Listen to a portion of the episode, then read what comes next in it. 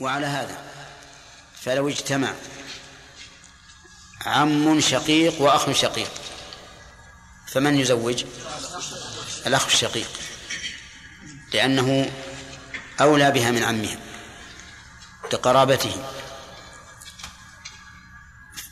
وحينئذ يحتاج أن نعرف ترتيب هؤلاء الأولياء.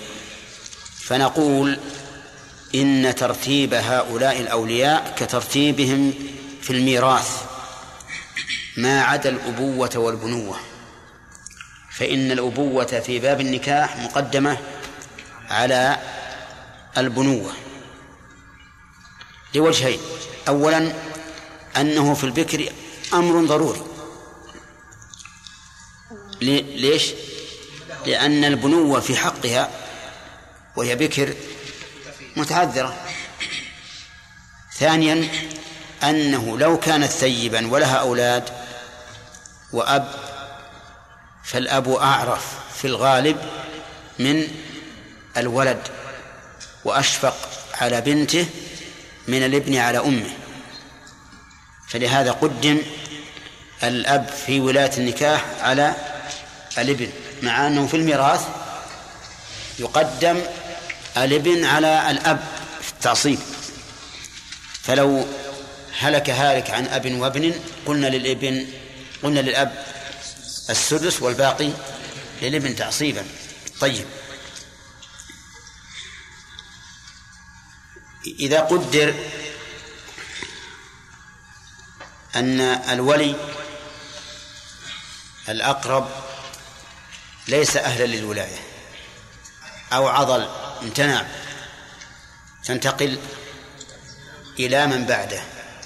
الأولى فالأولى فإذا كان الأب يمتنع من تزويج بناته لأنهن مدرسات ويستغل بقاءهن من أجل الحصول على المال. وطلبهن من هو كفء. فهل يزوجهن عمهن؟ نعم. يزوجهن عمهن أو من هو أقرب منك كالأخ مثلا. ثم قال المؤلف رحمه الله وروى الإمام أحمد عن الحسن عن عمران بن حصين مرفوعا لا نكاح إلا بولي وشاهدين لكن هذا الحديث ضعيف زيادة في الشاهدين. أما الأول لا نكاح إلا بولي فهو صحيح وله شاهد من حديث أبي موسى رضي الله عنه. وعن عائشة رضي الله عنها قالت قال رسول الله صلى الله عليه وسلم أيما امرأة نكحت بغير إذن وليها فنكاحها باطل فإن دخل بها فلها المهر بما استحل من فرجها فإن اشتجروا فالسلطان ولي من لا ولي له أخرجه الأربعة إلا النسائي وصححه أبو عوانة وابن حبان والحاكم. قوله أيما امرأة نكحت هذه أي شرطية؟ وأي مبتدأ؟ وما زائدة وأي مضاف وامرأة مضاف إليه؟ فإن قال قائل كيف قلت إنها بالرفع أي امرأة؟ مع أنها بالنصب في قوله تعالى أيا ما تدعو فله الأسماء الحسنى. فالجواب فالجواب أنها في الآية الكريمة مفعول به مقدم. أيا ما تدعو. وفي هذه الآية مبتدأ. أيما امرأة نكحت. نعم.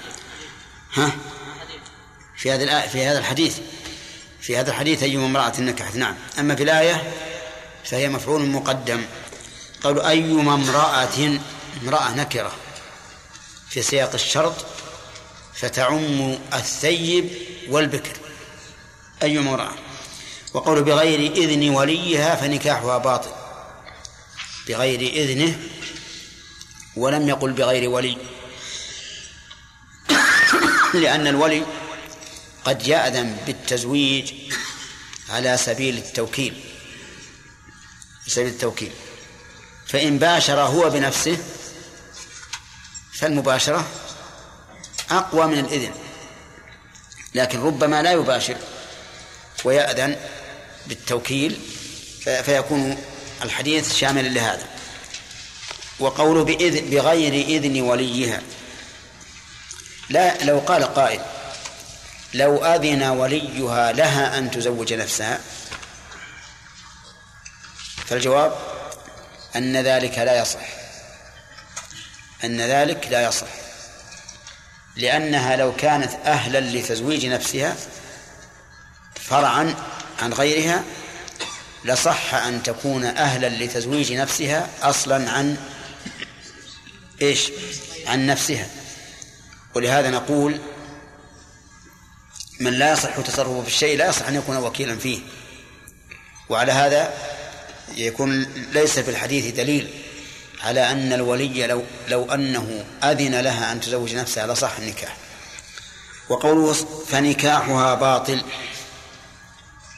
الباطل في اللغة العربية الضائع الذاهب سدى. والعقد الباطل هو الذي لا يترتب عليه أثره والنكاح يترتب عليه آثار عظيمة منها حل المرأة للزوج ولحوق الأولاد به ووجوب النفقات النفقة على الزوج وغير ذلك من الأحكام الكثيرة. كل هذه الأحكام لا تترتب إذا كان النكاح إيش؟ باطلا. إذا كان النكاح باطلا. ومن زوجت نفسها بغير وليها فنكاحها باطل. قال فإن دخل بها. من؟ دخل الفاعل يعود على الزوج. وهو وهو وإن لم يسبق له ذكر فالسياق يقتضيه قال فإن دخل بها يعني جامعها. وهذا وهذا هو معنى الدخول بالمرأة. كما في قوله تعالى وربائبكم اللاتي في حجوركم من نسائكم اللاتي دخلتم بهن أي جامعتموهن. فالدخول بالمرأة يعني جماعها فإن دخل بها فلها المهر بما استحل من فرجها. لها أي للمدخول بها المهر بما استحل من فرجها. ولم يقل فإن دخل بها فهي زوجته لا. قال لها المهر ولكنها هي حرام عليه. لكن لما استحل فرجها بهذا العقد الفاسد صار لها المهر. طيب. والمهر هو العوض العوض الثابت للمرأة بعقد نكاح وما ألحق به. هذا هو المهر. العوض الثابت للمرأة بعقد نكاح وما ألحق به. قال فإن اشتجروا الواو في قول اشتجروا يعود على الأولياء. فإذا قال إنسان أين مرجعه؟ وكيف يعود الضمير على غير مرجع؟ فالجواب أن مرجعه معلوم من السياق لأنه قال بغير إذن وليه. فإن اشتجروا يعني الأولياء تنازعوا فيما بينهم فالسلطان ولي من لا ولي له. وصورة الاشتجار أن يقول الزوج لا أن يقول الأب لا أزوج بنتي هذا الرجل. وهو كفر فيقول العم سأزوجه إذا لم تزوجها أن زوجتها أنا. فيقول إن زوجته. لأفرغن برأسك عشر رصاصات. نعم. هذه يمكن تقع عند البادية. تزوج بنتي وأنا حي. ما يمكن. يحصل مشاجرة. إذا حصل مشاجرة فإنها إذا وقعت المشاجرة بين الأب وأخيه الذي هو العم فهي بين الأب ومن هو أبعد من الأخ نعم أولى إذن سيحصل شجار. سيحصل شجار هذا يقول زوج وهذا يقول لا يمكن زوج. يقول فالسلطان ولي من لا ولي له. سبحان الله. لم يقل النبي عليه الصلاة والسلام فالسلطان يزوجها. وإنما أتى بقاعدة عامة. السلطان ولي من لا ولي له. فمن هو السلطان؟ السلطان هو الذي له السلطة في مكان العقد. له السلطة في مكان العقد فإذا كنا في بلد فيها سلطان أعلى فالسلطان الأعلى هو ولي الولي أو من ينيبه. وإذا كنا في بلد ليس فيه سلطان أعلى مثل لو كان في بلد كفر. السلطة في بلاد الكفر ليس ليس لها ولاية على المسلمين. فإنه يزوجها ذو سلطان في مكانها. كبير القوم كبير القبيلة وما أشبه ذلك. في هذا الحديث نعم. خالد. أحسن الله إليك. لا يقول لا يشترط في السلطان ولي من لا ولي. نعم. نعم. السلطان وليها حينئذ. ها؟ أقول ولم يقل النبي عليه الصلاة والسلام السلطان وليها حينئذ. مع أنه قال هنا من لا ولي له مع أن لها أولياء. نعم. هذا هذا الولي وجوده كالعدم لأنهم لما تشاجروا صار وجودهم كالعدم لا يمكن أن يزوجوا. لكن صار في أحد سيزوج. كالعم نعم. هذا مستجرين لأنه لو زوج في هذا الحال ربما يكون هناك آه، فتنة. يعني. وفي هذه الحال إذا كان السلطان ولي من لا ولا له أن أن يوكل العم. يكون من قبل السلطان. ها؟ حديث سهل هل يجب على من له مال أن يزوج ولده لم يكن لديه مال في قول اذهب فانظر إلى اهلك فانظر تجد شيئا. نعم. لا هذا ما يدل على على الحديث لا يدل. ما استفصل يعني هل هذا الشيء ضروري أو غير ضروري؟ لا ما ما يدل على هذا لأن أهله منهم.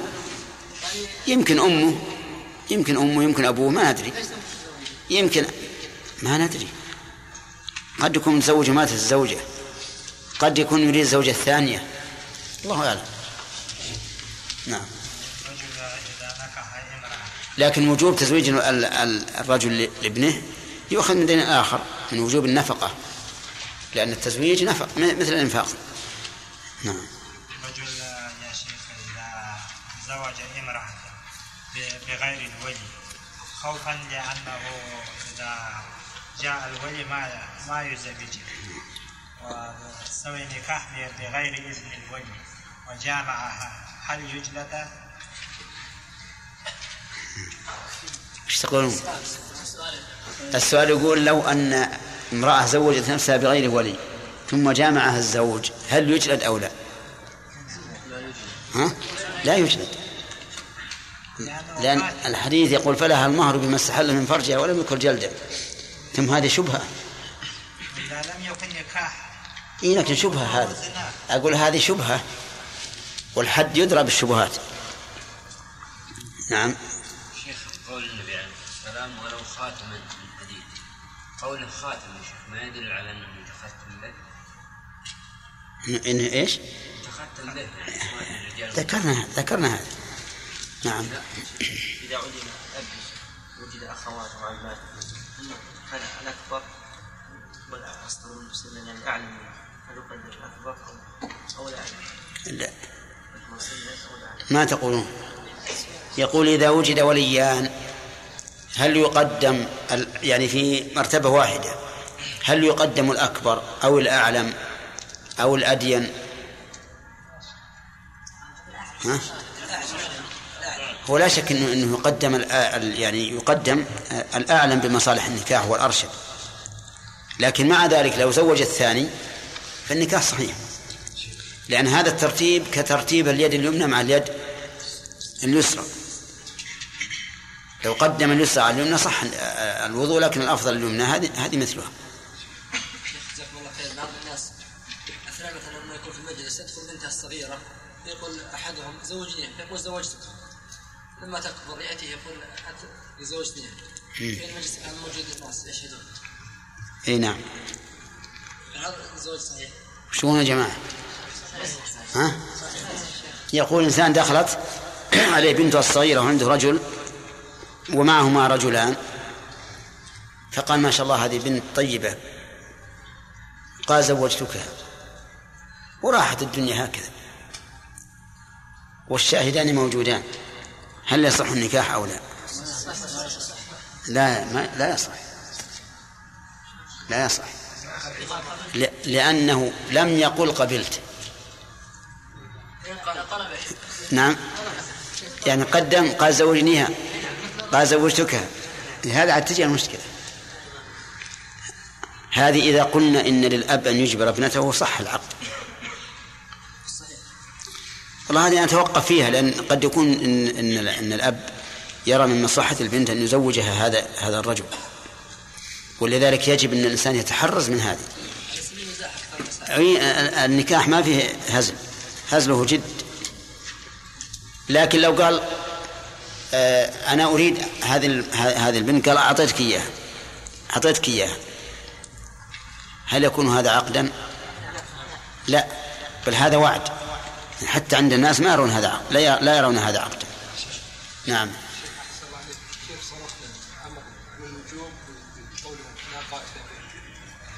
إي نعم. يعني إجماع العلماء على أنه ليس بواجب؟ إي. نعم. إذا كانوا عايشين بلاد كفر يعني رجل وابنته وابنته بس الأب فاسد. كيف؟ إذا كان الرجل وابنته عايشين ببلاد كفر. نعم. بس الأب يعني ما يصلي فاسد والبنت وجدت لما يصلي فاسق خطأ. يعني ما يصلي كافر. كافر نعم. والبنت وجدت رجل صالح. إي نعم. تتزوج نفسها. إذا لم يوجد المجد أحد نعم. هذا تزوج لل- للضرورة. نعم.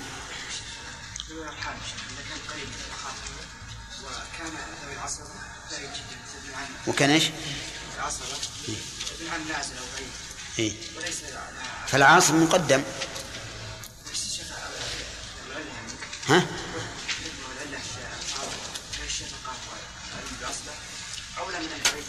لا لا بس لأن هذه المسائل هذه المسائل تعتمد على العصوبة. ولهذا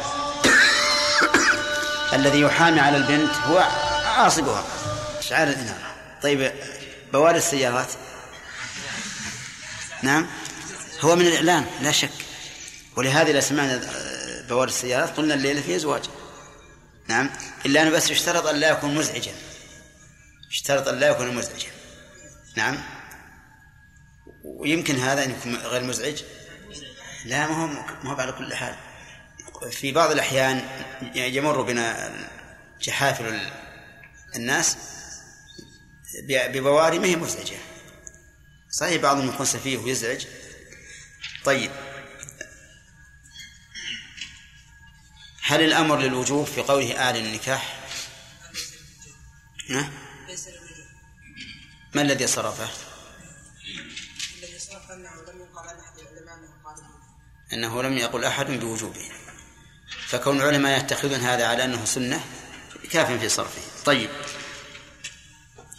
امرأة يا عبد الرحمن إبراهيم امرأة زوجت نفسها وهي امرأة رشيدة عاقلة ثيب. كان كان وليها قد اذن لها نعم. نعم. وان لم ياذن لها نعم. زوجها بغير وليها نعم. باطل نعم. يعني إن كان بإذن وليه فنكاحها صحيح وإلا فلا. خالد؟ هذا قول ضعيف نعم. ما يصح بل لو زوجت نفسها سواء إذن الولي أو لم يأذن فنكاحها باطل على كل حال وإنما عبر النبي عليه الصلاة والسلام بإذن الولي لأنه قد يوكل غيره ولا يباشره عقد النكاح. إيه. ماذا تقول؟ عندنا قولان في المسألة. أيهما أصح؟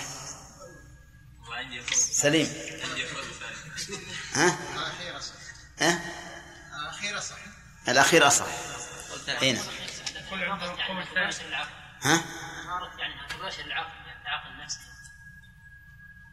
ما أردت. السؤال هكذا. امرأة زوجت نفسها وهي امرأة رشيدة عاقلة. ثيب. نعم ولي- اذن لها وليها؟ وعقد لها يعني غير آه. عقد لها غير نفسه إذن وافقت خالد. نعم طيب. لو قال قائل قوله لا نكاح إلا بولي هذا على سبيل الكمال. يعني لا نكاح كامل. نقول الأصل إنه على على سبيل لا في وجود ال- الوجود الحسي. وإذا يمكن يمكن حمله على وجود الحسي يحمل على نفي وجود الشرعي هو نفي الصحة.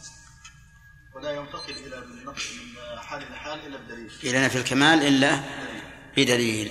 إذن أن صار الأصل أن النفي نعم للوجود للوجود إما الوجود الشرعي وهو الصحة أو الوجود الحسي الأصل في نفي الشيء أنه نفي لوجوده إما حسا وإما شرعا. طيب حتى يقوم دليل على أن المراد نفي الكمال. طيب هل في القرآن ما يدل يا هداية الله هل في القرآن ما يدل على اشتراط الولي؟ ما هو؟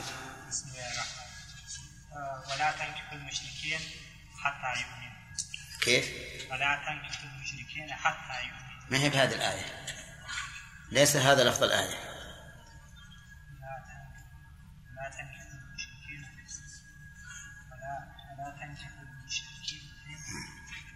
لا المشركين حتى لا لا يا أخي.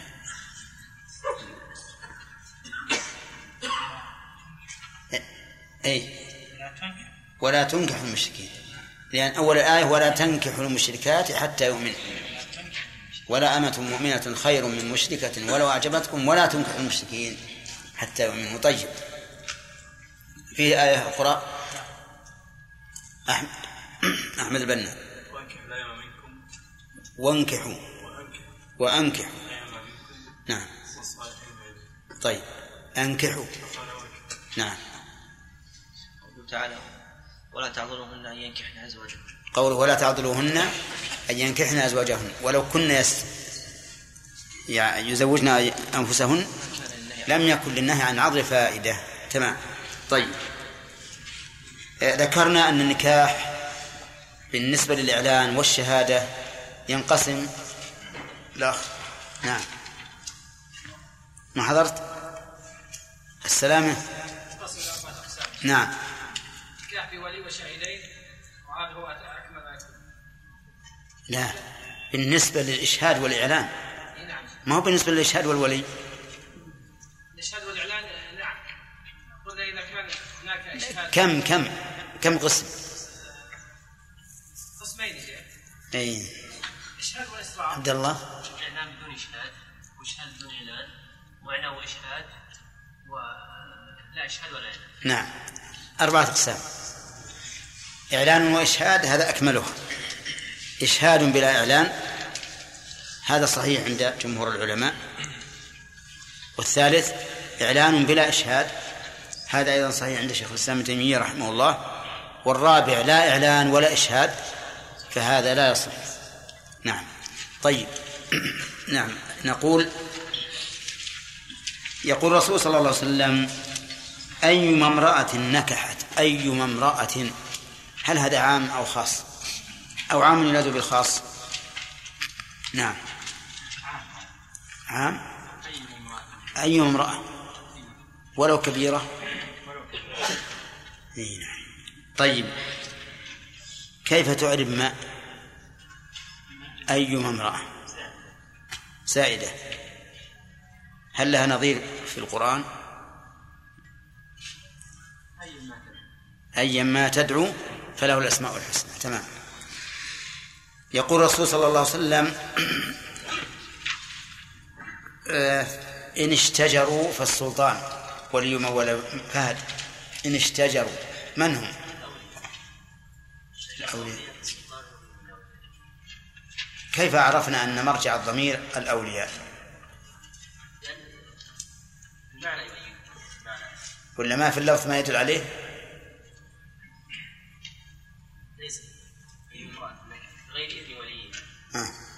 نعم.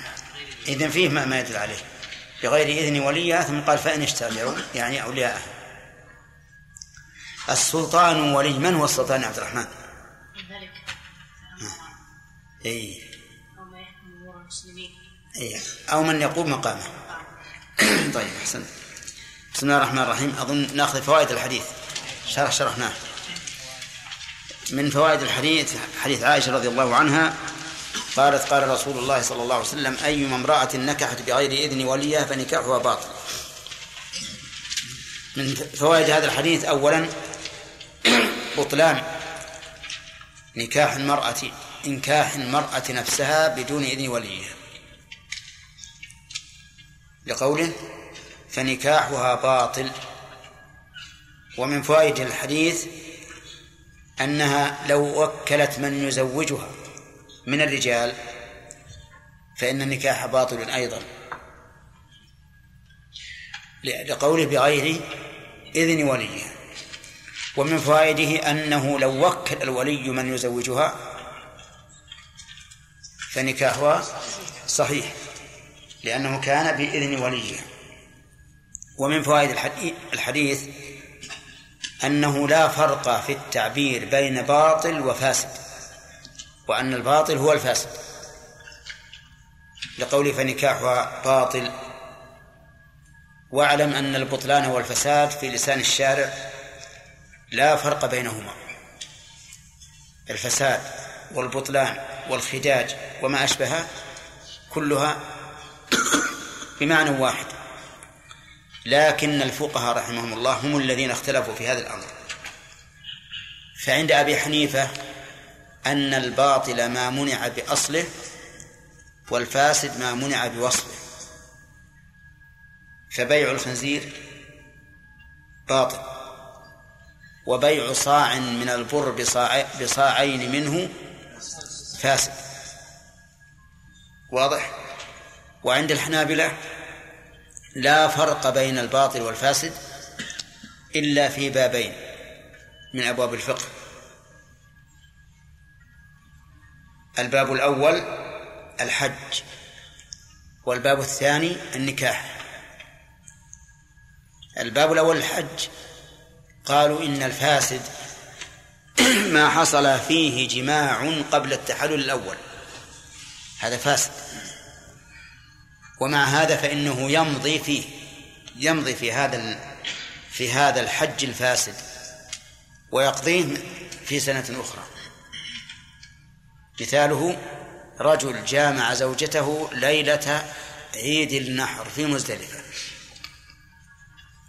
فهنا جامع قبل التحلل الأول فيكون الحج فاسدا ويجب عليه أن يمضي فيه ويكمله ويحج من العام المقبل.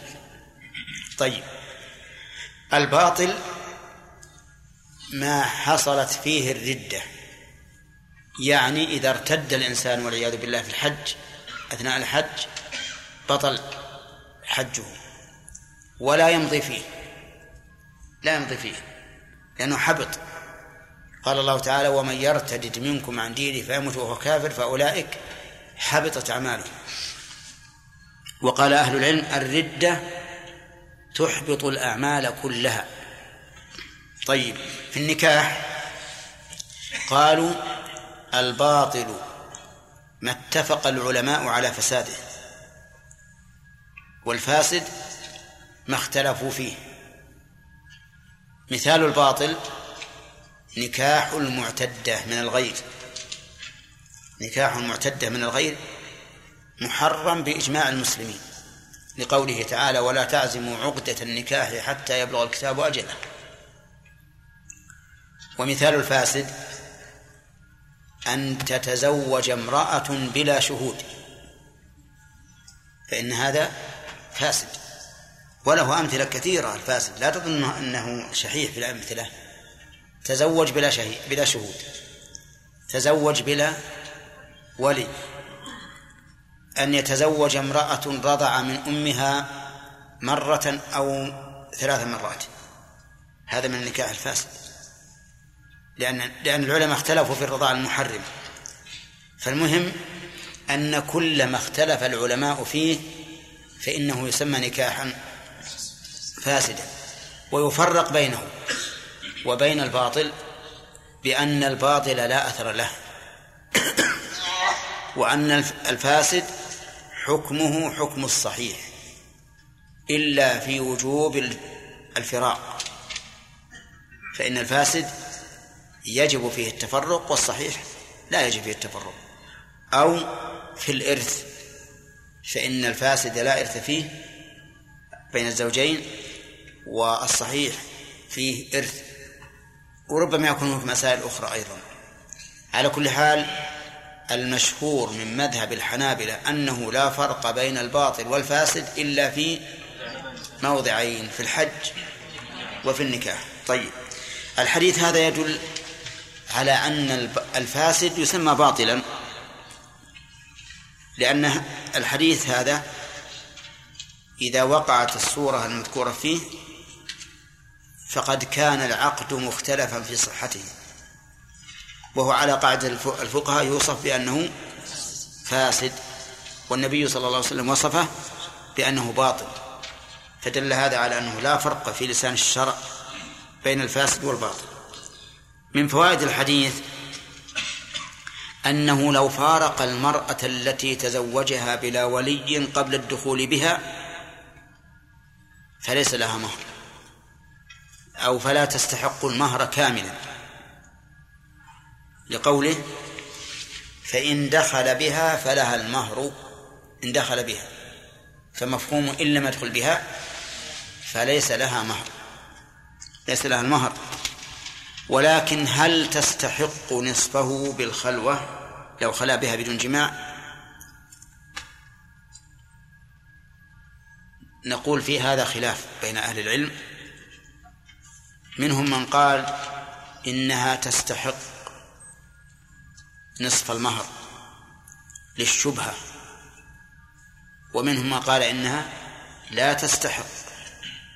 وبناء ذلك على أنه هل العبرة بما في ظن المكلف أو العبرة بواقع الأمر؟ إن قلنا العبرة بما في ظن المكلف كان لها نصف المهر. وذلك لأن الزوج والزوجة في هذا العقد يعتقدان أنه صحيح.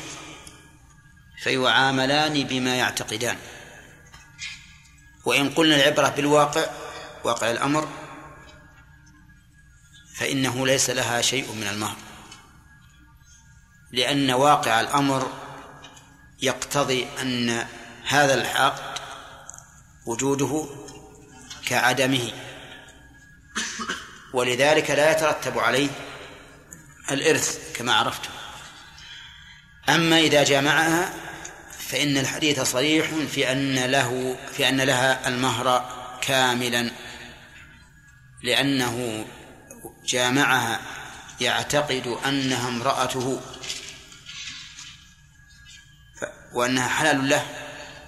ولهذا قال النبي صلى الله عليه وسلم فلها المهر بما استحل من فرجها. نعم. والأقرب أنه إذا خلا بها فإن لها نصف المهر. لأنه استحل منها ما لا يستحله إلا الزوج. بناء على إيش؟ على صحة العقد. على ما في ظنهما. نعم.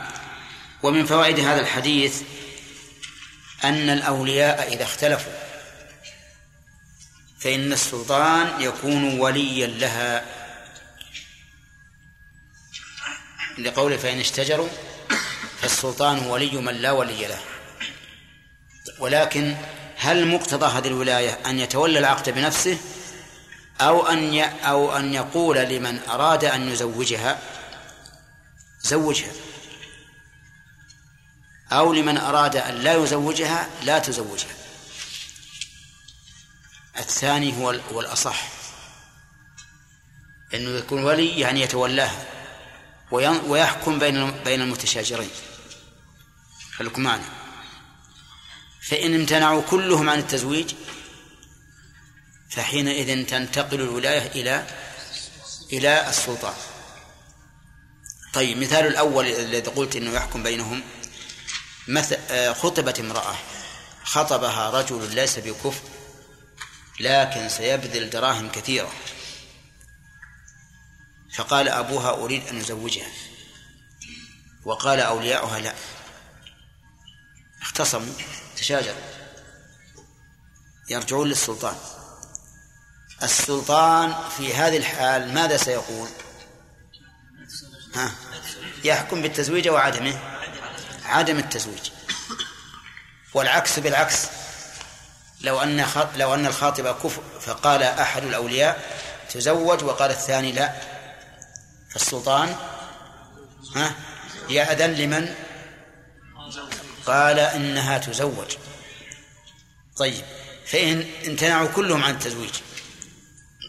والخاطب كفر فإن السلطان يتولى تزويجها ومن فوائد الحديث الإشارة إلى أنه لا يمكن لهذه الأمة أن تبقى بلا سلطان.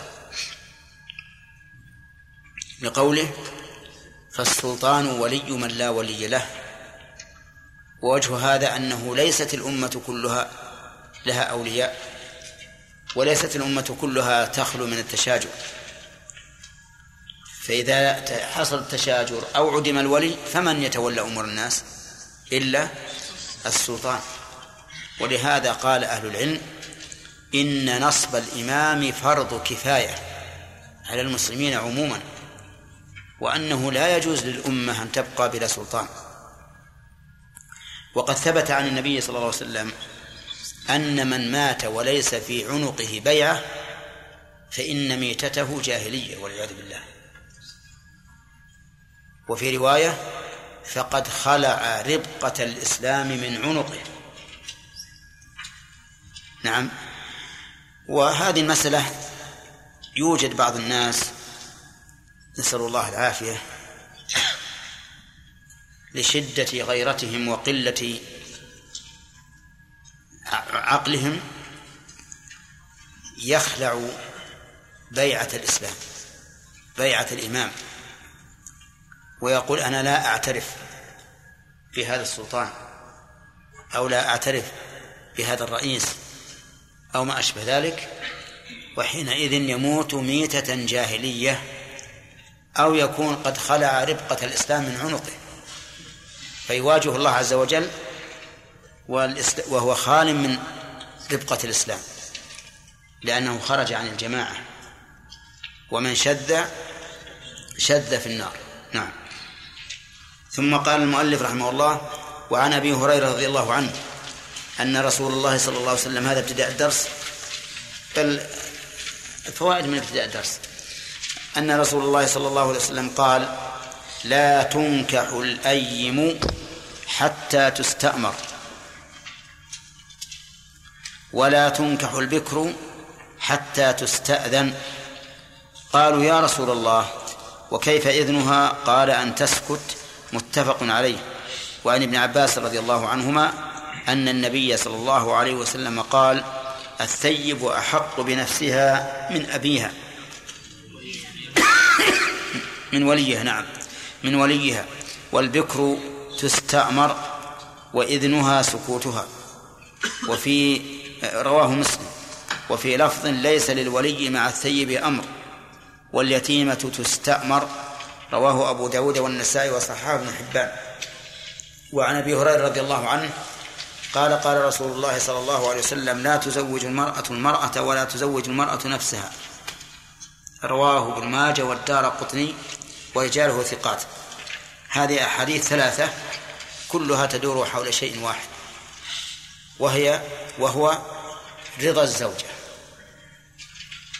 هل هو شرط أو ليس بشرط؟ هذه الأحاديث تبين حكم هذه المسألة. فحديث أبي هريرة يقول عليه الصلاة والسلام لا تنكح الأيم حتى تستأمر. لا تنكح أي لا تزوج حتى تستأمر. والأيم الأيم هي التي فقدت زوجها. فهي التي قد تزوجت وعبر عنها في الحديث الثاني بالثيب لأنها قد زالت بكارتها للزوج الأول حتى تستأمر تستأمر أي يؤخذ أمرها يؤخذ أمرها. وذلك بأن تقول نعم زوجوني بفلان. أما البكر قال لا تنكح البكر حتى تستأذن. فيقال سنزوجك فلانا. ولا نقول هل ترغبين هل توافقين هل تأمرين بذلك لا يقال هكذا. بل يقال سنزوجك فلانا. ولكن أشكل على الصحابة رضي الله عنهم كيف تستأذن. يعني كيف يكون صدور الإذن منها. فقال أن تسكت. وإنما سألوا هذا السؤال لأن الغالب على البكر الحياء وأنها تخجل أن تتحدث فيما يتعلق بالزواج. فيستفاد من هذا الحديث تحريم نكاح أو إنكاح الثيب حتى تستأمر. من أين يؤخذ التحريم؟ من قوله لا تنكح لأنه نفي بمعنى النهي. نفي بمعنى النهي. والنفي إذا كان بمعنى النهي زاده تأكيدا. كيف ذلك؟ لأنه إذا صيغ بصيغة النفي فالنفي خبر وليس إنشاء. فكأنه يقول إن هذا الأمر أمر مفروغ منه لا يمكن أن يقع ولذلك قال أهل البلاغة إن إتيان النهي بصيغة النفي أو الأمر بصيغة الخبر يكون أشد تأكيدا لأنه بمنزلة أن يقال إن المنهي عنه صار أمرا منتفيا. وإن المأمور به صار أمرا إيه واقعا. صار أمرا واقعا. فهمتم يا جماعة الآن؟ إذا التحريم أخذناه من كلمة لا تنكح.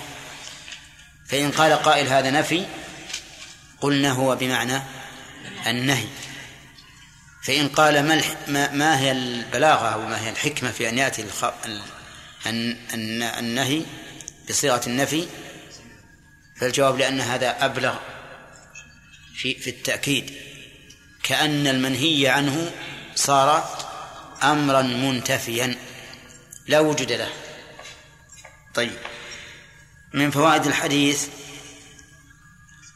حكمة الشرع في التفريق بين الثيب والبكر.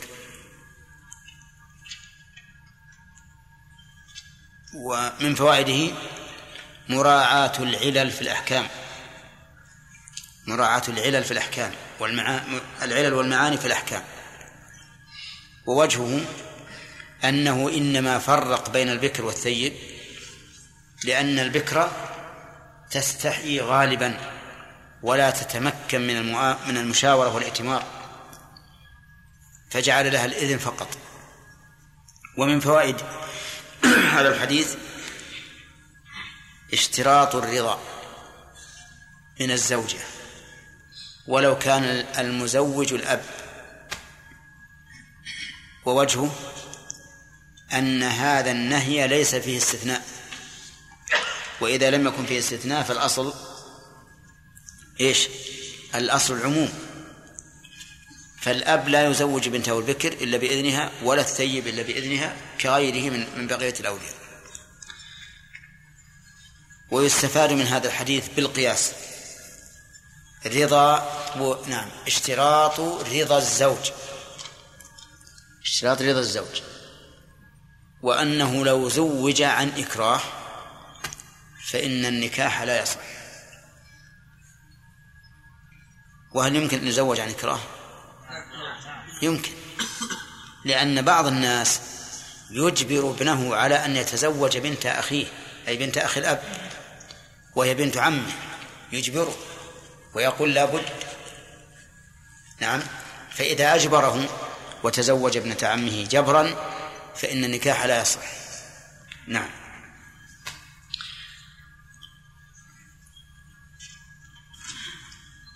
ما تقولون في رجل استأذن ابنته البكر؟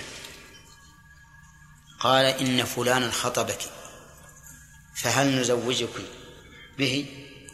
قالت نعم. أنا لا أطلب إلا مثل هذا الرجل. والحمد لله الذي أرشده إلي. هل يزوجها؟ نعم من باب أولى. لكن الظاهرية يقولون لا يزوجها لماذا؟ لأن الرسول قال إذنها أن تسكت. إذنها أن تسكت. وهذه ما سكتت. سبحان الله. هذه امرأة تقول زوجوني نقول والله ما زوجت وذي واحدة أسكتت سكتت نقول نزوجها. أيهما أولى؟ طيب. لو ضحكت استأذنها أبوها فضحكت. ها؟ نعم. أحسن من السكوت؟ طيب. ما يخالف.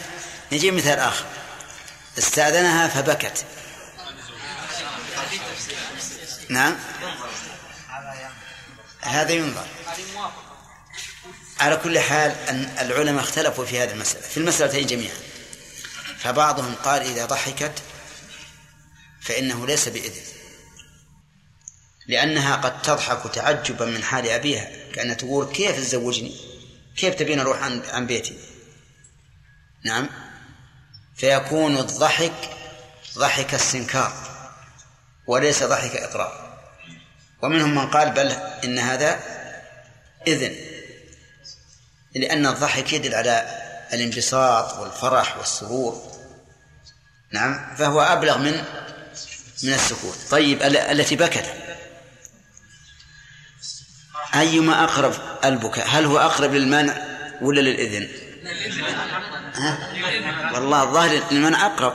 الظاهر أنه للمنع أقرب. نعم. لكن مع ذلك يقول الفقهاء رحمهم الله ولو ضحكت أو بكت فهو إذن. فهو إذن. لكن ليظهر أنها إذا بكت فإنها لا تريد أن تتزوج. نعم. وقد يكون البكاء من الفرح.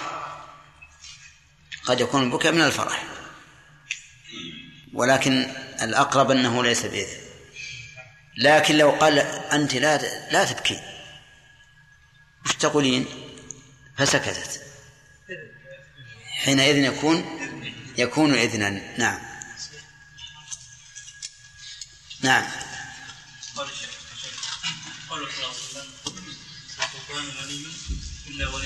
نعم.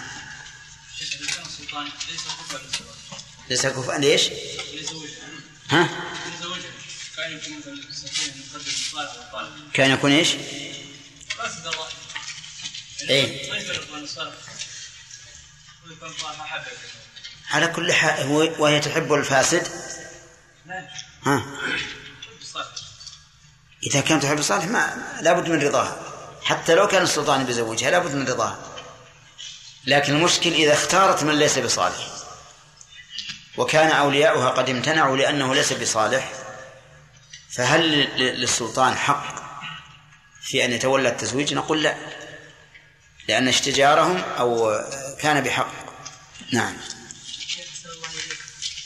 المسألة مرت علينا في الدرس الماضي إذا قال ضيف من الضيوف مثلا زوجني ابنتك فقال زوجتكها وقلنا إن هذا نكاح أقول مثلا لا لابد من القبول. لكن لكن لو كان هو اللي سأل قال أتزوج ابنتك؟ قال نعم زوجتكها أي قبله ها؟ أقول قبل؟ نعم. وراحت الأيام. نعم. راحت الدنيا وأسكت هذا ال- الذي زوج. أسكت عنه. أقول حال المرأة الآن كيف يكون؟ هل تبقى هو زوج. هو لم يأتي. بعد هذه الكلمة قال في المجلس إيه. وراحت. هي زوجته. إيه لكن لو مات لورثت ولو ماتت لورثها. لكن تبقى ما تتزوج. ما تزوج. لكن هم على كل حال بيرجعون له. إذا إذا بلغت سن الزواج قالوا تعال خذ بنت خذ زوجتك. لكن إذا أخذوا المسألة على أن هذه كلمة مزح قيلت في مجلس ثم ما هو قلنا إن النكاح مزحه جد. إيه ثلاث جدهن جد وهزلهن جد. منها النكاح لكن أحسن الله إليك أه- أهل الزوجة. ما يعرفون هذا وأسكتوا عنه. كيف ما يعرفون؟ أقول ما يعرفون يعني يفرقون بين هذا جدة وهذا هزل في النكاح فتركوا الزوج وزوجوا المرأة. آه. إذا زوجوها في هذه الحال يكون النكاح غير صحيح. باطل. ولكن بقي علينا مسألة. قد يكون هذا النكاح غير صحيح إذا لم يكن هناك شهود. وقلنا بأنه لا بد من الشهود. فهنا كان يكون نكاح غير صحيح.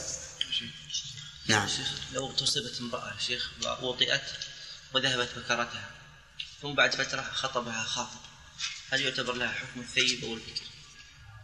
السفاح هذا ليس بنكاح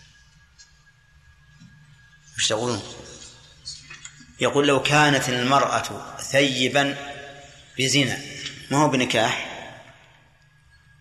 هل تعتبر ثيبا؟ أو حكمها حكم البكر. هي تعتبر ثيبا. لأن المرأة إذا إذا حصل الجماع عليها زال عنها الحياء. إنما تخجل وتحيا ما دامت بكرا. أما إذا حصل الجماع ولو بزنا. نعم. يلا سلام بالنسبة للاعلان نعم. إذا لم يكن هناك دفع ولم يكن هناك من العقد الا العاقد والولي والزوج فهل يكره هذا الاعلان؟ هو الغالب الإعلان عندنا ما يكون عند العقد يكون عند الزفاف. ما ما يخالف. ما دام ما دام انه إنه مثلا فت- فتحت الأبواب للناس ووضعت القناديل. نعم. فالظاهر هذا إعلان. الإعلان له طرق مثل ما قلت. لكن بالنسبة لأصوات السيارات نحن اشترطنا بأن لا يكون فيه إزعاج. أما إذا كان فيه إزعاج صار صار ممنوعا من أجل الإزعاج. لكن ها؟ اذا دخل عليها بالبيت الا أهل الزوج وعلى كل حال هذا إعلان. ما دام أهل الزوج أهل الزوج بيعلمون الناس في الغالب. لكن الإعلان يختلف. إنما السر إنه يأتي بال- بالولي وشهود اثنين ويتزوج المرأة. ويقول لا قد يقول لا تعلمون أحد وقد يسكت. لكن ما يدرى أبوه. يجي له- لأهلها وحده. يأتي إلى أهلها وحده. هذا هو السر. هذا اللي لم يعلم نعم. إذا شخص انتقل من بلاده إلى بلاد أخرى للمعيشة أو طلب العلم وغير ذلك يعني أين تكون بيعته؟ تكون ل- لأميره. في بلاده إي نعم. إن كان هذا الأمير لا يحكم بما أنزل الله ولا يخاف.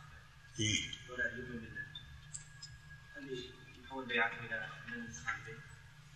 مسافر ما استقر يعني نعم والله لعله إذا إذا كان أميره الذي في بلده كافرا كفرا صريحا كما قال الرسول عنده فيه من الله برهان فله أن ينوي البيعة أنه تحت إمرة مثلا سلطان مسلم.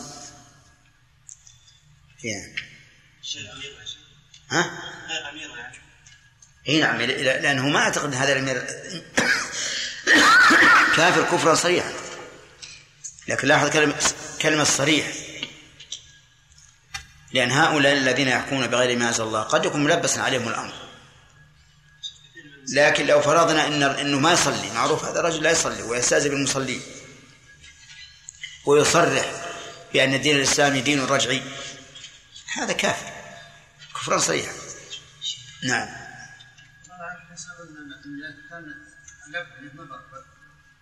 فاهل أهل العلم والرجال الصالح والبنت تبي تبي الناس اللي ما هم طيبين والبنت كل سن وش يصير؟ تبقى. تبقى حتى تموت. يعني ما يجبر على على لا ما يجبرها. لكن يقنعها. يقنعها. ويقول لها ويؤيسها. يقول ترى لا تفكرين بقى زوجت إنسان غير كفر نعم. يوسف. من ناحيه المهر يعني بعض الناس يصرف منه من حفله الزواج يعني أو أكثر ربما يعني هل هل هذا يجب فيه موافقه الزوجه؟ إي نعم. لابد من موافقة الزوجة لأن الحق لها. الحق بالنسبة إلى الولي جاء حديث في صحيح مسلم الأيم أحق بنفسه عن الولي ما ما وصلنا. ما بعد وكذلك لم يأتي بعد. وكذلك الآية فإن طلقها فلا تحل لها حتى له. فلا تحل له. فلا تحل له حتى تنكح. نعم. نعم. ها، إيش فيه؟ يعني أضاف النكاح إليها. أضاف النكاح إليها يعني طيب يحمل على على النصوص الأخرى. تنكح بإنكاحها لإنكاح وليها له. نعم. الدف؟ نعم. ها؟ بغنى فاحش هذا يمنع كيف؟ نعم. لا إذا علم إذا علم أنه محرم يمنعها أبي أجمعين. في حديث أبي هريرة أن النبي صلى الله عليه وسلم نهى أن تنكح الثيب الأيم حتى تستأمر. فمن أين يؤخذ النهي يا شاكر؟ هذا خبر ولكن يراد به النهي. هل يريد الخبر بمعنى النهي؟ ها. هات شاهدا غير الحديث.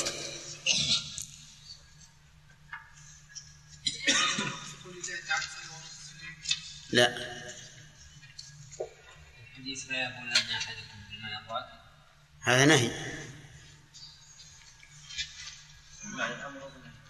إي معنى الأمر. ثلاثة نعم.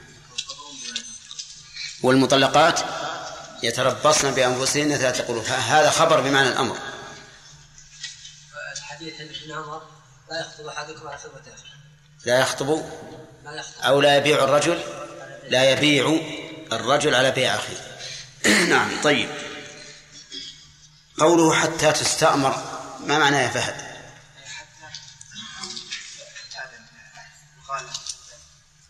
لا فسر لي المادة من لفظها. يطلب أمرها. والمراد أنها تستأذن فتأمر بها. نعم. يعني فالأمر هنا بمعنى الإذن. طيب. البكر قال الرسول عليه الصلاة والسلام فيها تستأذن. كيف تستأذن وهي بكر؟ تستحي أن تقول نعم أو لا؟ نعم تستحي.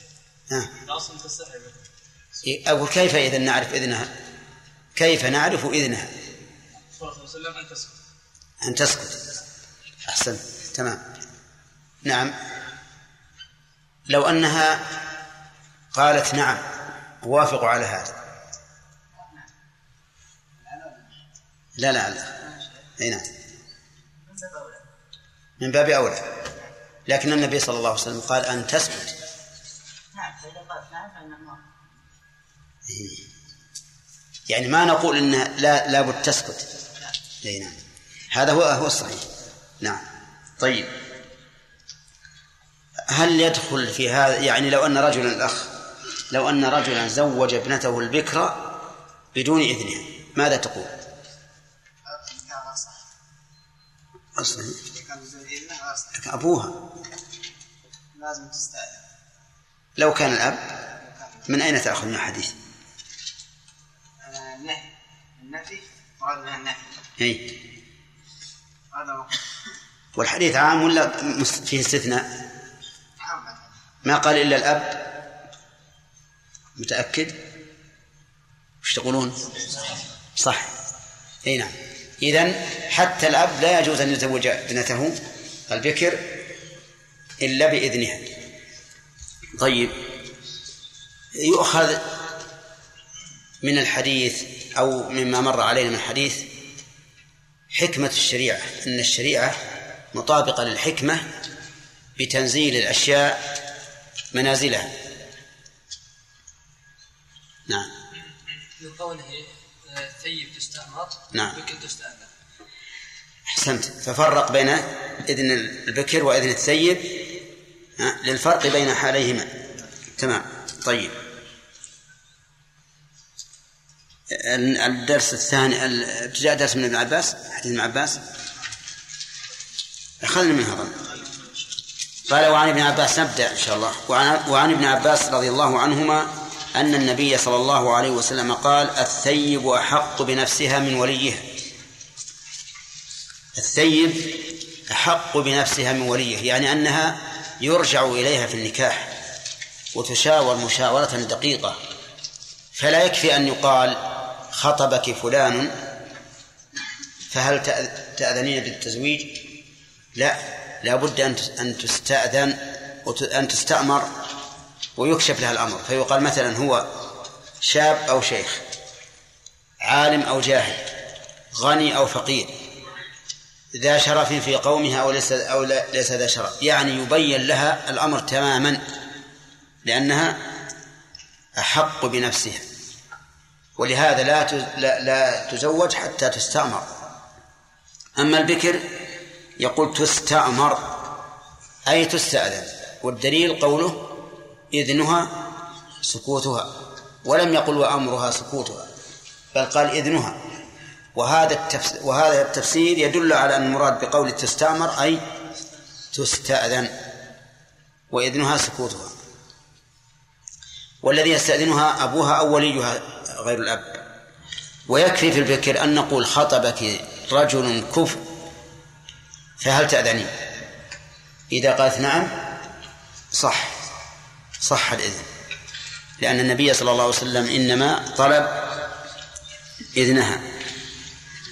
استدل بعض العلماء بهذا الحديث على أن الثيب تزوج نفسها. قال لأنه قال أحق بنفسها من وليها والبكر تستأمر. يعني تستأذن ولكن لا دليل فيه. وذلك لأن قوله أحق بنفسها من وليها هذا من باب أنه يكشف لها عن الأمر تماما حتى تكون كأنها تشاهده عيانا. ثم بعد ذلك تأذن أو لا تأذن. وهذا الذي قلناه وإن كان هو خلاف ظاهر الحديث لكنه لا يمكن الجمع بين هذا الحديث وبين ما سبق من النصوص الدالة على اعتبار الولي إلا بهذا التأويل.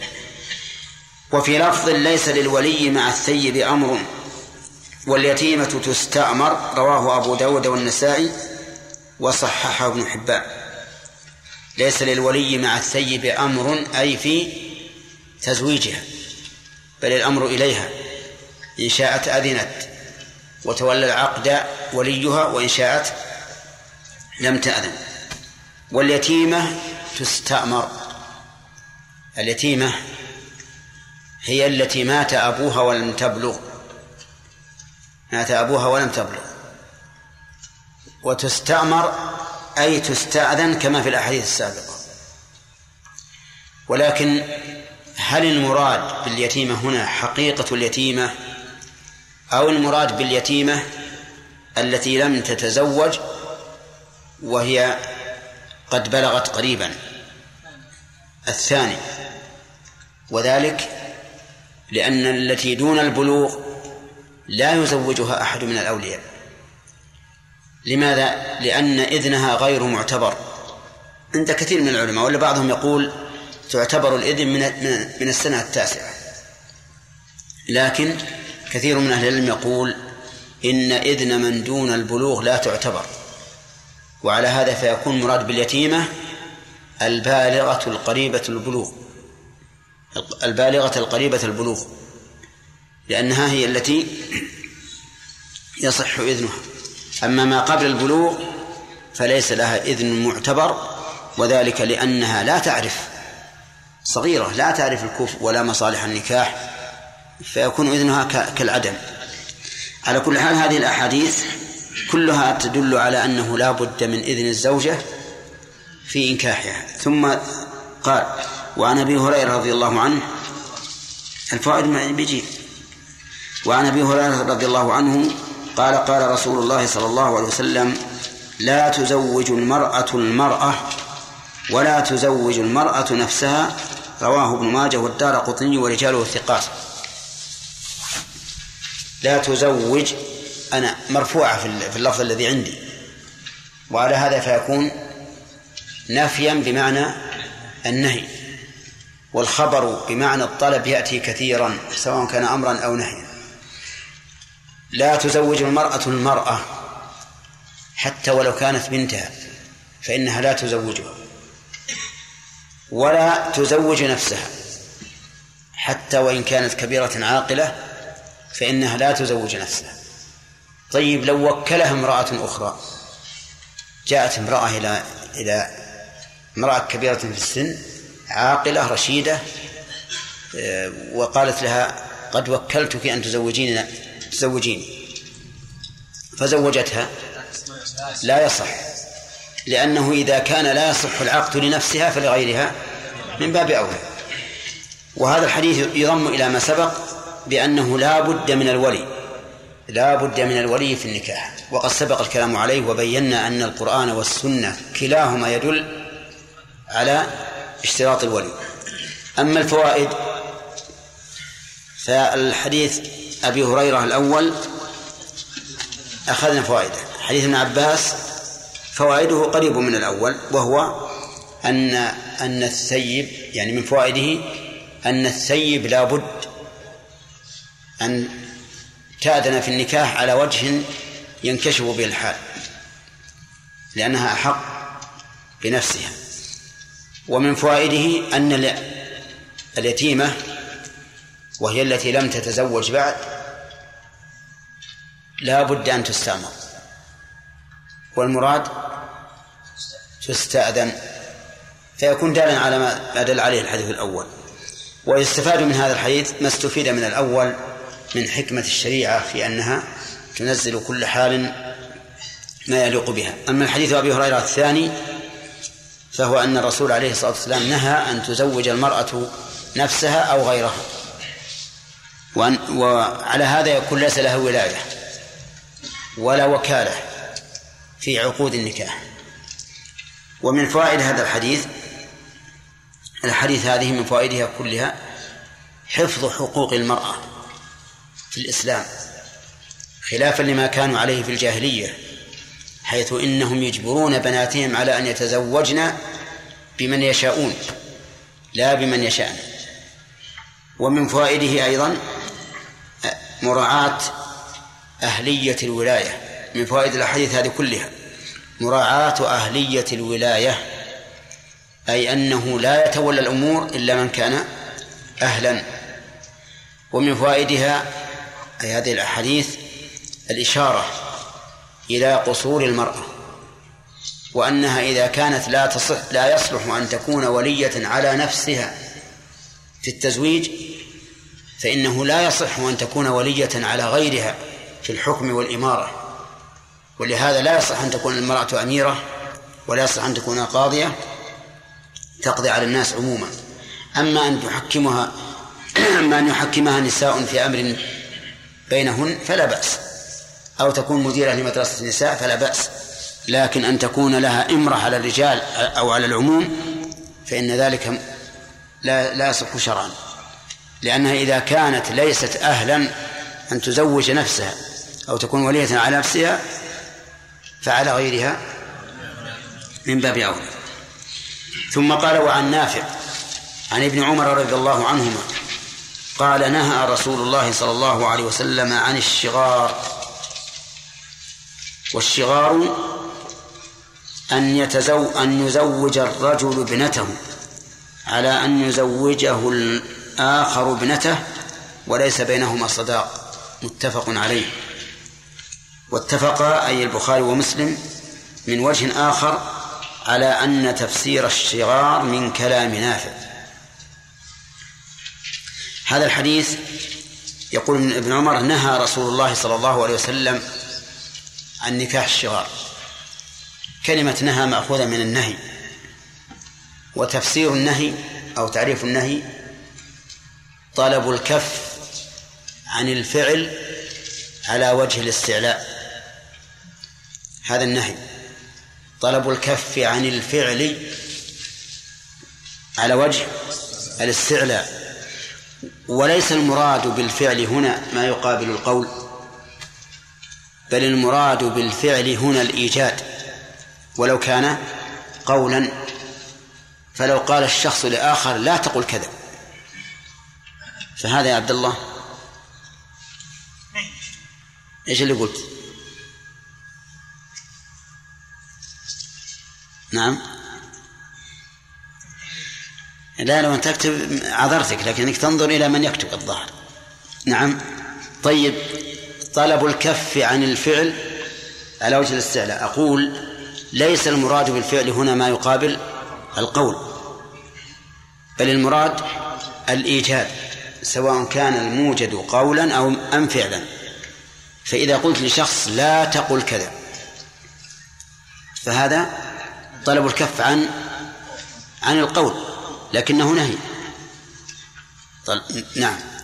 إذن هو طلب الكف على وجه الاستعلاء يعني أن يشعر الطالب بأنه أعلى رتبة من المطلوب حتى ولو فرض أنه أدنى رتبة في الواقع فإنه يسمى نهيا. كيف يشعر بأنه أعلى وهو أدنى رتبة؟ لنفرض أن رجلا وجد أميرا ليس معه جنود. والرجل هذا لص وجده في البر. نعم. وقالوا يلا لا تركب بعيرك. لا تركب البعير. ماذا نقول؟ نهي؟ مع أن الناهي أدنى رتبة لكن هو في في في نفس الأمر. يرى أنه أعلى منه. ولهذا قالوا على وجه الاستعلاء ولم يقولوا طلب العالي من النازل. طلب الكف عن الفعل على وجه الاستعلاء. وإن لم يكن الطالب أعلى رتبة من المطلوب في الواقع. أفهمتم؟ طيب قوله نهى رسول الله صلى الله عليه وسلم. لا شك أن النبي صلى الله عليه وسلم أعلى رتبة من أمته. فيوجه النهي إليها. واختلف العلماء في كلمة نهى عن كذا أو صيغة النهي المعروفة يعني أنهم اختلفوا. هل قول الصحابي نهى كقوله قال الرسول لا تفعلوا؟ على قولين. القول الأول أن قول الصحابي نهى أضعف من قوله قال رسول الله صلى الله عليه وسلم لا تفعلوا. قالوا لأن لا تفعلوا صريحة في النهي لأن هذه هي صيغة النهي. نعم. وأما نهى فهذه تعبير الصحابي عما فهمه من من قول الرسول صلى الله عليه وسلم. وقد يفهم من شيء ليس بنهي أنه نهي. وعلى هذا فتكون أضعف. ولكن مع ذلك لها حكم النهي بالصيغة. لها حكم النهي بالصيغة لا شك. وذلك لسببين. السبب الأول أن الصحابة رضي الله عنهم يعرفون النهي. يعرفون النهي. ليسوا عجما لا يدرون النهي من الخبر. والثاني أن عند الصحابة من الورع ما يمنعهم من أن يقولوا نهى مع احتمال أنه ليس بنهي. عرفتم؟ فمن قال إن هذا لا يستفاد منه النهي لأنه ليس بصيغته فقوله ضعيف. بل نقول يستفاد منه النهي بلا شك. لكن الصيغة أصرح. ولماذا قلنا يستفاد؟ لسببين. لأن الصحابة يعرفون النهي. ولأنهم أورع من أن يقولوا نهى لأمر يحتمل عدم النهي. وعلى هذا فإذا قال نهى فهو كما لو قال الرسول لا تنكحوا شغارا. لا فرق في هذا الحديث. يقول نهى عن الشغار. الشغار مصدر شاغر يشاغر. شاغر يشاغر شغارا. ونظيره في التصريف قاتل يقاتل قتالا. إذا لابد من طرفين لابد أن يكون بين بين اثنين. وهو مشتق إما من الشغور وهو الخلو وإما من شغر الكلب إذا رفع رجله ليبول. مأخوذ إما من شغر من الشغور يعني تقول شغر المكان إذا خلع أو من شغر الكلب إذا رفع رجله ليبول. ويمكن أن يقال لا مانع من أن يكون مشتقا من المعنيين جميعا لأن فيه شغورا وشغرا فيه شغورا وشغرا. فلا مانع من أن يكون مشتقا منهما جميعا. فما هو الشغار إذن؟ فسره الراوي بقوله والشغار أن يزوج الرجل ابنته على أن يزوجه الآخر ابنته. وهذا السياق يحتمل أن يكون من عبد الله بن عمر. يحتمل أن يكون من عبد الله بن عمر كما جاء ذلك. ويحتمل أنه من نافع. وقد جاء كذلك. ويحتمل أنه من مالك الراوي عن نافع وقد جاء كذلك. جاءت الروايات هكذا أنه من كلام مالك من كلام نافع من كلام ابن عمر من كلام ابن عمر. ولكنه لم يرد مرفوعا فيما أعلم. يعني لم يرد أن الرسول عليه الصلاة والسلام هو الذي فسر الشغار بهذا. طيب. هذه رواية الثلاث أنه من كلام ابن عمر أو من كلام نافع أو من كلام مالك ليس بينها تعارض في الحقيقة. ليس بينها تعارض. لماذا؟ لأنه يجوز أن ابن عمر رواه آه، فسره ثم تلقاه نافع عنه ثم كان إذا حدث بالحديث لا يسند التفسير إلى ابن عمر. يقوله من نفسه اعتمادا على ما ما رواه عن ابن عمر. يمكن ولا لا؟ يمكن. وكذلك نقول بالنسبة إلى مالك مع نافع. إلى مالك مع نافع. كما أن الآن أنت تقول يا فلان لا تقصد السوء. فإنما الأعمال بالنيات وإنما لكل امرئ ما هذا يحمل عنك على أنه من قولك ولا من قول الرسول على أنه من قولك لكنه من قول الرسول صلى الله عليه وسلم. فابن عمر إذا فسره ثم رواه عنه نافع ثم قاله متحدثا به لا يقال إن هذا يعارض أن يكون من قول ابن عمر.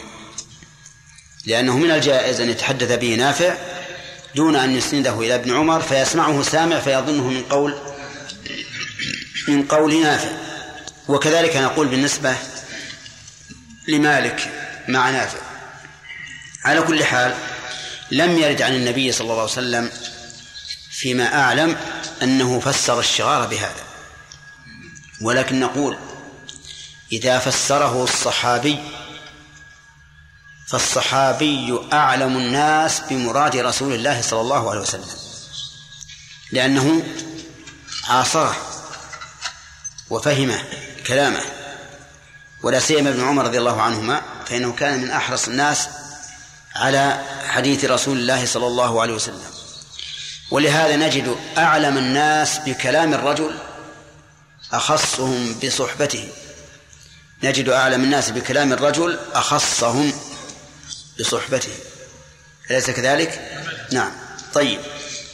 إذا نقول لو فسره لو كان هذا من تفسير ابن عمر رضي الله عنهما فإنه هو المتعين لأن ابن عمر صحابي والصحابة أعلم الناس بمراد رسول الله صلى الله عليه وسلم. طيب يقول أن يزوج الرجل ابنته على أن يزوجه الآخر ابنته وليس بينهما صداق.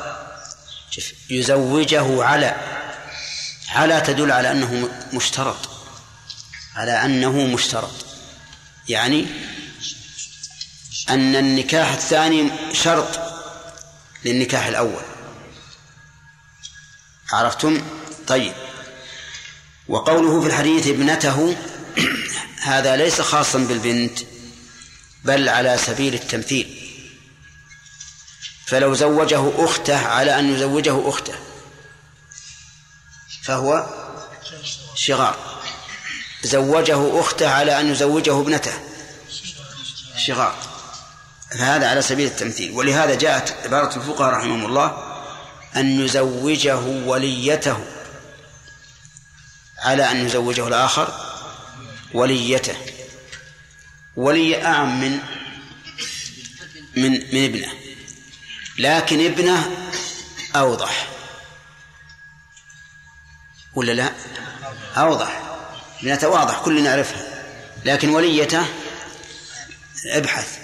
من وليته. ولهذا تجد غالبا تجد عبارات السلف وكل من قرب من الرسول أقرب تجدها سهلة يسيرة مبسطة تصورها سهل. بخلاف عبارات المتأخرين ففيها شيء من التعقيد وإن كان فيها شيء من الشمول. لكن عبارات السلف أصرح وأوضح وأبين. طيب يقول وليس بينهما صداق.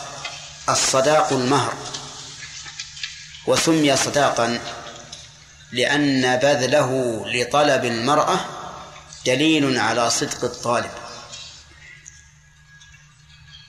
صح؟ المال محبوب إلى النفوس. كذا؟ المال محبوب إلى النفوس. ولا يبذل المحبوب إلا للوصول إلى ما هو أحب. لأنه لا يمكن أن أن يبذل المحبوب لطلب مكروه. ولا يمكن أن يبذل محبوب لطلب محبوب مثله لأنه يكون عبثا. إنما لا يطلب لا يبذل المحبوب إلا إيش؟ لطلب ما هو أحب. إما عينا وإما جنسا وإما وصفا. المهم لابد أن يكون هناك مرجح. لابد أن يكون هناك مرجح. ولهذا سمي الصداق صداقا لماذا؟ لأنه دليل على صدق الطالب. كما سميت الصدقة صداقا صدقة لأنها دليل على صدق باذلها وأنه يريد ثواب الله. طيب تصورتم الآن الشغار يقول زوجتك بنتي على أن تزوجني بنتك. فقال قبلت قبلت ثم زوجه. هذا شغار بشرط أن لا يكون بينهما صداق. ووجه ووجه النهي عنه ظاهر جدا لأن الله تعالى قال في كتابه وأحل لكم ما وراء ذلكم ها أن تبتغوا بأموالكم وفرج المرأة ليس مالا وهذا الرجل جعل بل الرجلان وهذان الرجلان جعل بضع كل واحدة من المرأتين مهرا للأخرى. وهذا لا يصح. طيب هذا هذا وجه الوجه الثاني أنه لو جاز هذا لكان سببا لإضاعة الأمانة. لكان سببا لإضاعة الأمانة لأن الرجل ربما يزوج بنته من ليس بكفر لأنه ها؟ سيزوج ابنته فيضيع الأمانة. ثالثا أنه قد يؤدي قد يؤدي إلى إكراه المرأة على الزواج. قد يؤدي إلى إكراه المرأة على الزواج. لأن الولي يريد أن يصل إلى غرضه وغايته فلا يهمه رضيت أم كرهت. الرابع أنه يكون في الغالب سببا للنزاع والخصومات التي لا تنتهي. لأن إحدى المرأتين لو فسدت على زوجها حاول زوجها أن يفسد موليته على الزوج وهذا يقع كثيرا. إذا غضبت الزوجة على زوجها على طول ذهب إلى بنته عند زوجها وهي مستأنسة معه. قال وش تبين به الزوج هذا؟ فيه ما لا فيه فأفسدها عليه. وهذا مشاهد ومجرب. فهذه أربعة أربع مفاسد كلها تدل على أن نكاح الشغار باطل لا يقره الإسلام. ولكن الحديث يدل على أنه لا لا يكون شغارا إلا بشرطين. الشرط الأول أن يكون نكاح الثانية مشترطا في نكاح الأولى. من أين يؤخذ؟ على أن يزوجها الثاني أن لا يكون بينهما صداق. أن لا يكون بينهما مهر لا قليل ولا كثير. فلننظر إلى مفهوم هذا الشيء هذين الشرطين. إذا زوجه ابنته وناخذ اللفظ أحسن لفظ الحديث. ثم زوجه الآخر بعد ذلك ابنته بدون شرط. فهذا ليس بشغار. هذا ليس بشغار وصحيح ولا في إشكال. طيب. ولكن هل يجب المهر لكل واحدة أو لا؟ ها؟ نعم يجب. يجب مهر المثل لكل واحدة. ما دام لم يسمى فإن الواجب مهر المثل. طيب. آه مسألة أخرى. لو زوجه على أن يزوجه الآخر ابنته زوجه ابنته على أن يزوجه الآخر ابنته وجعلا صداقا لكل واحد فليس فليس بشغار لأنهما جعلا صداقا. وظاهر الحديث أنه يصح ولو بأدنى الصداق. وأدنى الصداق كم؟ أدنى الصداق ما يصح عقد البيع عليه.